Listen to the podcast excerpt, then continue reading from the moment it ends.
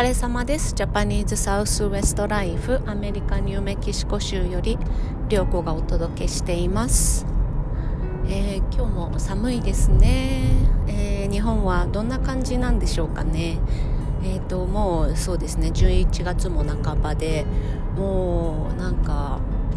急激に冬って感じですねもう薪を積んだトラックがたくさん本当に見られる感じでそんなニューメキシコ州なんですけれどもえ、ー、と先週ですね最近のそのコロナのあの現状についてちょっとお話ししておきたいなと思ったんですけれどもえ先週ですね、まあ、ずっと大体新規感染者1000人前後が続いてますよみたいな話をしたと思うんですけれどもの先週の金曜日に、えーとなんか爆発的にまた多くなってですねなんと新規感染者が3500人という あのなんかあの数字が出てて結構みんな焦るっていう感じであの私の周りでもね結構また感染してる人が増えてきてででも重症化する人がまあ幸いにも今のところいないかなっていうので、えー、ワクチンをね打たないっていう選択をした家族があのコロナにかかっちゃったんですよ実はその週末ね。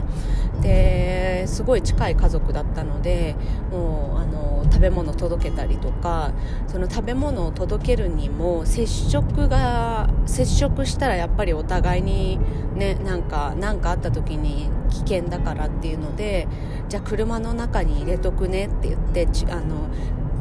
家の外に止まっている車を開け家の中から開けてもらってで車の中にその食料を積んでであのそのその人たちにうちらがこう出てったら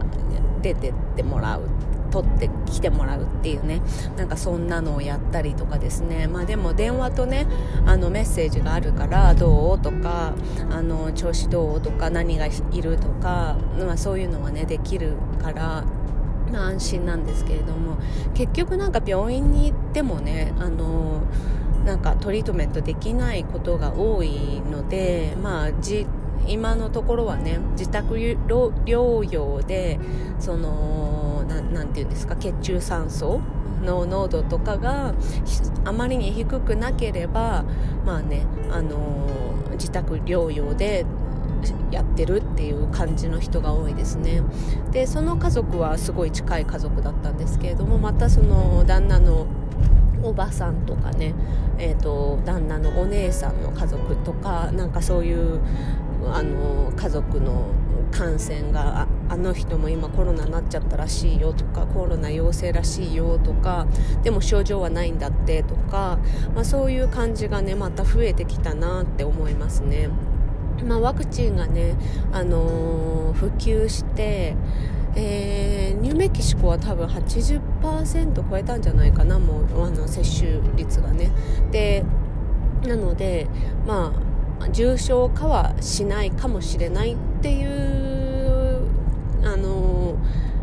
何て言うんですかね考えはどこ頭の中のどこかにあるけれどもそれでもやっぱりあのコロナで亡くなってしまった方がたくさんたくさんいる地域なのでやっぱりコロナあの陽性になったよっていうニュースを聞くとえーみたいな大丈夫かなって思うっていうそんな感じですね。で、えーと、ワクチンのその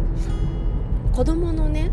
えー、5歳から12歳のワクチンもその FDA に許可されていてでニューメキシコ州でも、まあ、大体に3%ぐらいかなの子どもたちがワクチンの接種済みっていう感じのニュースを見たんですけれどもうちの子どもたちももね、あのー、全然こう受けるのには反対ではない派なので、まあ、そのうちね機会があれば受けないとなっては思ってるんですけれども多分大人のワクチンみたいな感じで、えー、ネイティブアメリカンの子供たちには多分そういうこうここであのここに来ればワクチン受けられますよっていうワクチン接種イベントみたいなのがまたあるんじゃないかなと思って、えーいます。なので、まあ、それがあればね受けるか、まあ、それがないようであれば病院に連絡してね受けさせようかなって思っております。で先週のその土曜日にですねえーと、大人の第3回目のワクチンの接種のイベントがあったんですね。でそれが、あのー、ギャラップのそのセレモニアルとかいうお祭りをやるようなレッドロックパークっていうすごく大きなこの公園っていうか広場みたいなのがあるんですけれどもそこでやるよっていうのは聞いていったんですけれども私も旦那も、えーと、3回目はねまだ受けてなくて、まあ、電話したらねすぐに受けられるみたいなんですけれども、あのー、まあ、2回受けといたら、まあ、とりあえずいっかみたいな感じでいますけれども。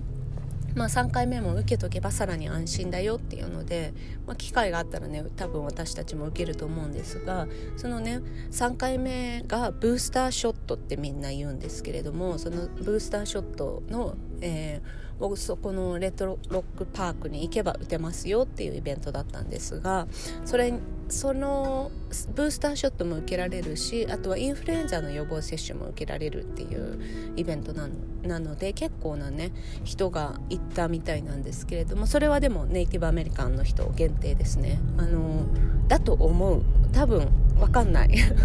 インフルエンザは、えーと、誰でも受けられるのでもしかしたらあの人種関係なくやってたかもしれないんですがそれにですね私のその同僚のリバがたんですね。リバは、えーと、ブースターショットはもう受けてるんですけれどもフルショット、えー、インフルエンザの予防接種を受けてなかったのでそれに行こうと思って行ったんだけどっていう話をしててそしたら、えーと、なんと3時間待ったって言って